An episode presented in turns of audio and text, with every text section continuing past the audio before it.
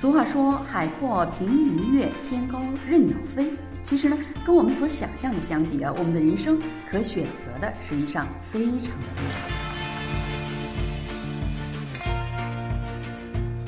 听众朋友，大家好，又到了我们韩国万象的节目时间了，我是小南。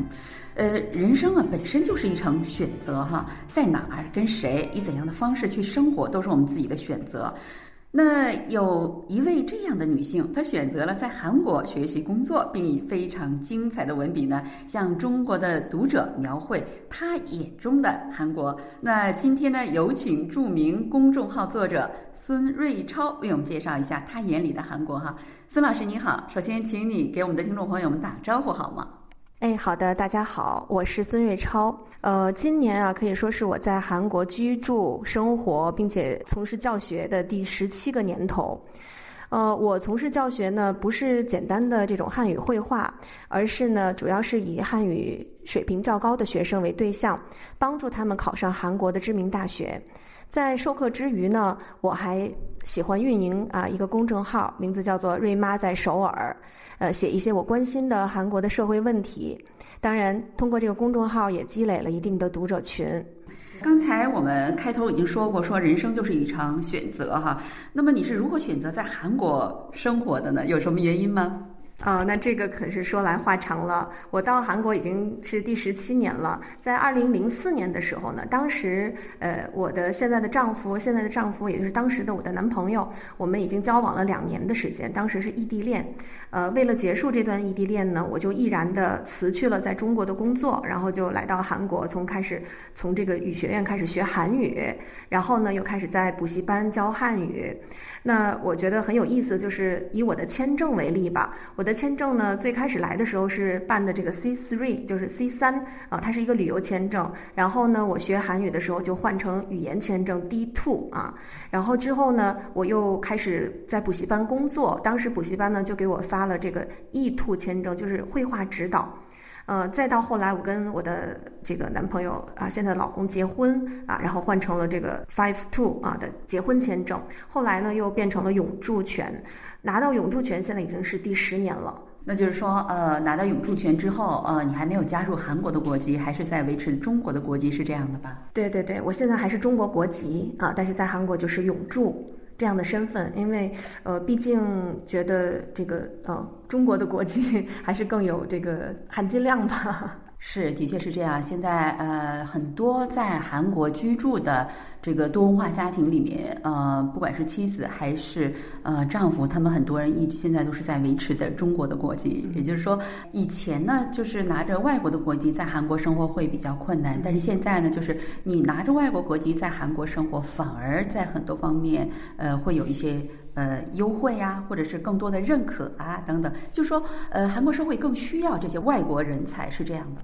对，确实是你像，嗯，我们家就属于多文化家庭啊，所以说韩国有很多的政策，它也是很有利于多文化家庭的，哎，会给到一些呃更多的机会，嗯，所以确实，而且我也发现，不仅是像我们这种多文化家庭，比如说夫妻两个人都是中国国籍的这样的家庭，在现在在韩国生活的也很多。也就是说，韩国社会现在对于呃外国人家庭或者是一方是外国人的家庭呃，这种家庭的那种呵护啊，或者是优惠政策非常的多，是吧？所以我觉得他们可能呃，致使他们就是一直到现在还维持着自己祖国就是母国的那个国籍哈。呃，最近你都在忙什么呀？我一看你就是非常充满热情的一个呃，怎么说呢？一个职业女性的那种，给我那种非常好的感觉哈。最近你都在忙什么呢？啊，最近我真的很忙。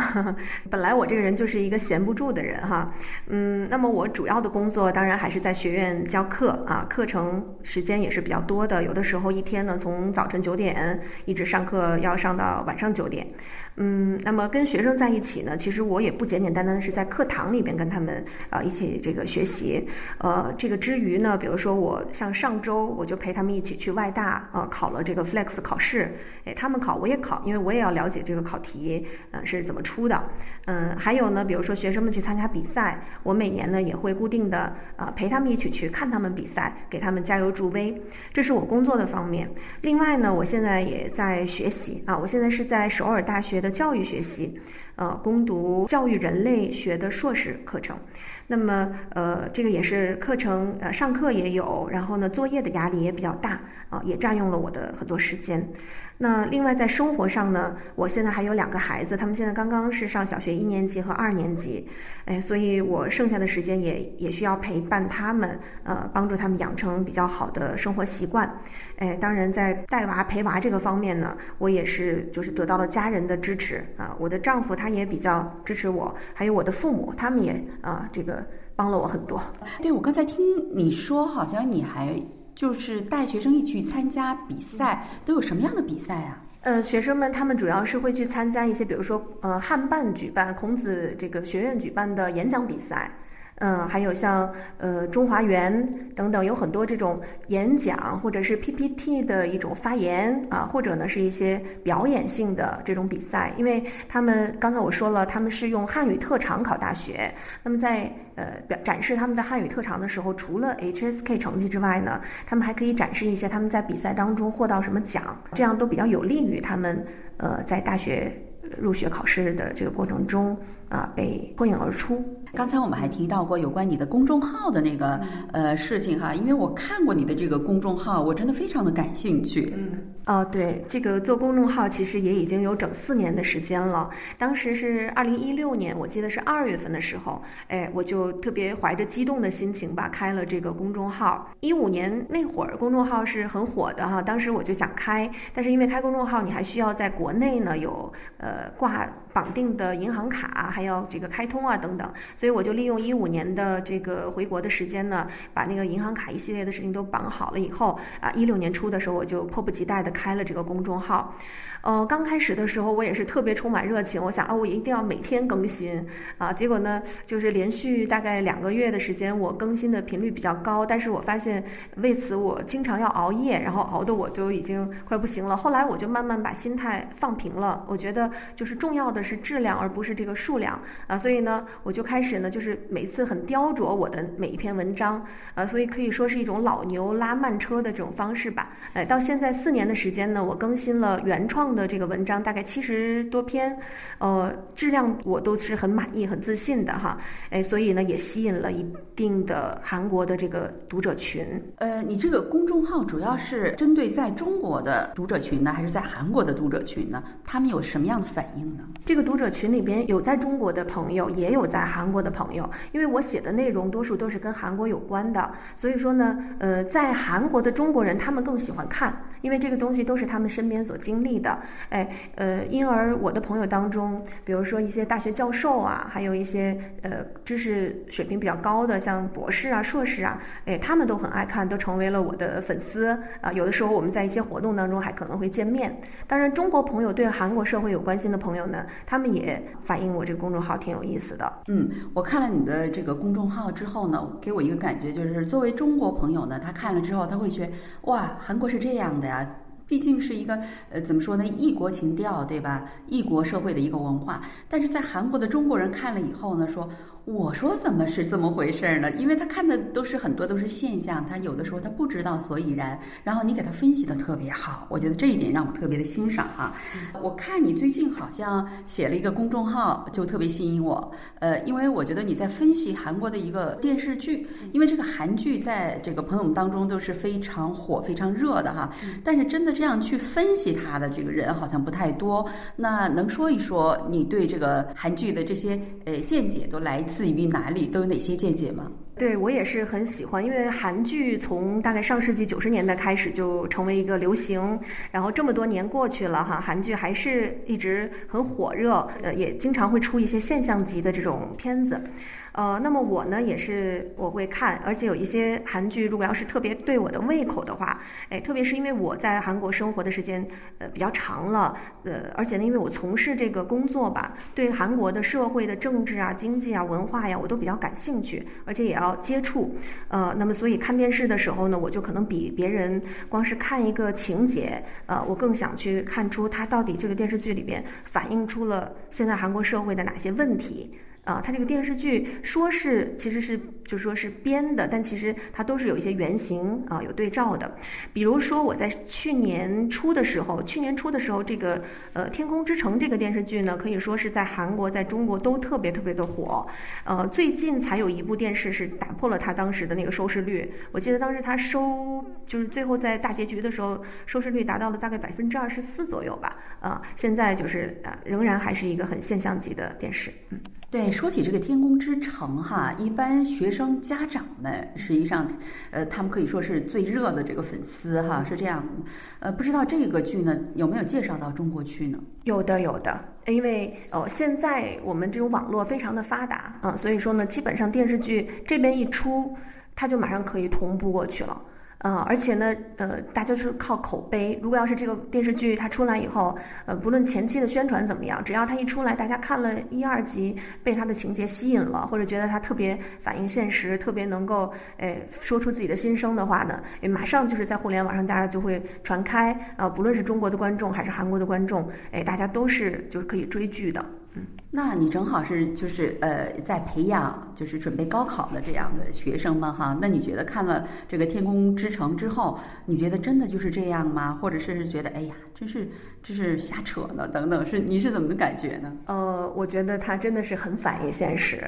嗯，其实就是说我个人身处其中，也会觉得这个社会中有很多这种很不是很正当的现象啊。但是呢，我呢只能是凭我的一己之力，哎，我在教育学生的时候呢，我希望用一种比较公正啊、比较正义或者是比较正当的这种方式，咱们去公平竞争。哎，但是呢，在这个背后，其实确实是有一些人利用自己的手中的权利啊，或者是哎这个呃金钱啊等等，可能会去呃进行很多。多私下的那种交易，那这个天空之城可以说就是把这些东西呢给你拿到台面上面来，跟你呃摆开来，让大家都看到啊。它其中很多的情节都是有原型的，是这样的哈。实际上，很多电视剧之所以让别人感觉震撼，它很重要的一个原因就是很多事情实际上就在我们身边发生，但是我们都就哎呀。可能也就就过去了，是吧？但是，一旦用这个剧把它表演出来了之后，进行一些思考，所以我觉得这个可能就是一些这个电视剧啊，一些艺术作品的它的这样的一个社会作用，是吧？其实很多海外朋友们，包括中国朋友们，他们都也很热衷于看韩剧哈。这么多年了，应该说以前就觉得哎呀，韩剧很新鲜，所以我想看一看。我觉得现在肯定已经不是这种水平了哈，就是大家已经有选择可以去选择。哎呦，我觉得这种剧对我有帮助，那种剧呢，呃，我不太感兴趣，等等，会有一些选择了哈。能给我们介绍一下，说看韩剧对这个呃大家的这个人生会有哪些帮助呢？哎，对，嗯，这个韩剧啊，从上世纪九十年代开始就开始慢慢的流行起来，呃，可以说是每隔一段时间就有一几部现象级的作品。早期呢，比如说像大家耳熟能详的《蓝色生死恋》呐，《大长今》呐，哎，到后来前几年的《来自星星的你》啊，《太阳的后裔》，哎，最近的这两年呢，《天空之城》，还有最近，呃，可能是。没有人不知道的那个《夫妻的世界》啊，这些电视剧，还有就是我记得，哎，那个前段时间还有像《山茶花开时》，哎，咱们 KBS 的这个电视剧哈，都特别的有吸引力。那我觉得韩剧呢，它可以我自己个人给它划分成韩剧的这个三个时代吧。第一个是韩剧的一点零时代啊，那个时候呢，大家就是开玩笑说韩剧有三宝：车祸、癌症治不好，呃，这就是它的一个套路哈。哎，反正你就看那里边就是这个主人公肯定到时候就发生什么事故啊，然后呢就引发出一种这种凄美的爱情。呃，那么韩剧二点零时代呢，呃，可以说是以这个作家金恩淑啊为代表的，他写的也都是一些爱情故事，也都有自己的一定的套路，但是呢，又会在每一部剧上去创新，而且他的这个最大的特点是他的这个对白都特别的精彩啊。然后我也看过很多他的剧，我觉得他的剧里边呢那些套路呢，往往是。就是说，男的这个男主人公呢，都是有王子病的这种富二代啊。然后呢，有有一些可能是玩世不恭，或者是霸道总裁型的。呃，那么他们又有自己的，比如说家庭中的一些那种所谓的 bug 吧，就是家庭中的一些烦恼的事情，会让他哎感觉到就是这种啊并不完美。啊，然后呢，他对这种人际关系也可能是会有一些不信任啊等等的地方，这个就需要女主来去填满他啊，填满他的内心。那女主人公呢，往往就是所谓的玛丽苏式的，就是说，呃呃，一些普通的职业，像你我一样的这种普通人啊，那么可能是老师，可能是服务员，可能是医生，可能是保姆的女儿这样子。啊，那么我们看的时候呢，就会有一种很强的代入感啊，感觉自己在跟这个高富帅的男主在谈恋爱似的。呃，那我觉得最近呢，可以看作是韩剧的三点零时代吧。现在的编剧们呀，可以说是使出了十八般武艺啊，可以说是上天入地啊，天马行空的。比如说有讲穿越的这种宫，呃，还有讲外星人的来自星星的你，还有将僵尸题材的国王。还有最近的这个《The King》啊，是在说平行世界的故事的。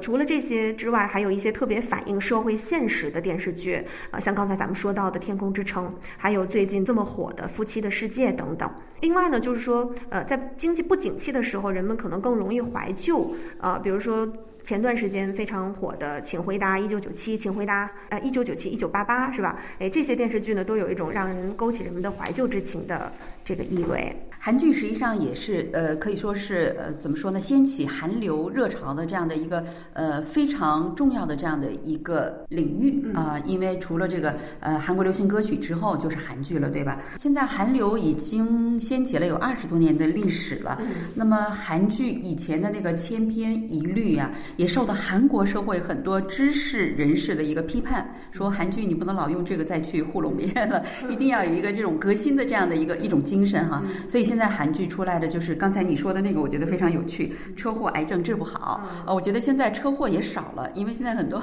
韩国 的确是那个车也少了，对吧？然后另外那个癌症呢，现在也都能治得好了，而且韩国人对呃这个叫什么呀？叫叫死亡啊，叫 well dying，对这个死的这种认识呢，也比以前乐观。多了，所以这个东西我觉得现在它可能已经吃不开了，对吧？所以现在天马行空又开始出来了，是吧？啊，OK，那我觉得很多人他们非常喜欢看韩剧啊，但是呢，那么多的韩剧不可能全部都看，大家都很忙，对吧？那能给呃朋友们介绍一下你是怎么样筛选来看这个韩剧的吗？呃，要是让我来给大家说说筛选的方法的话，我觉得大家可以按照这几个原则来想一想哈。第一个呢，我觉得你是看看你想看哪个演员的表演，比如说你要是有特别喜欢的明星，哎，那么他出演的电视剧当然是要捧场的哈。呃，那如果说没有特别的话呢，你还可以去看一下这个电视剧的编剧、导演是谁。呃，那么一般好的编剧呢？呃，它是好的剧本的保障。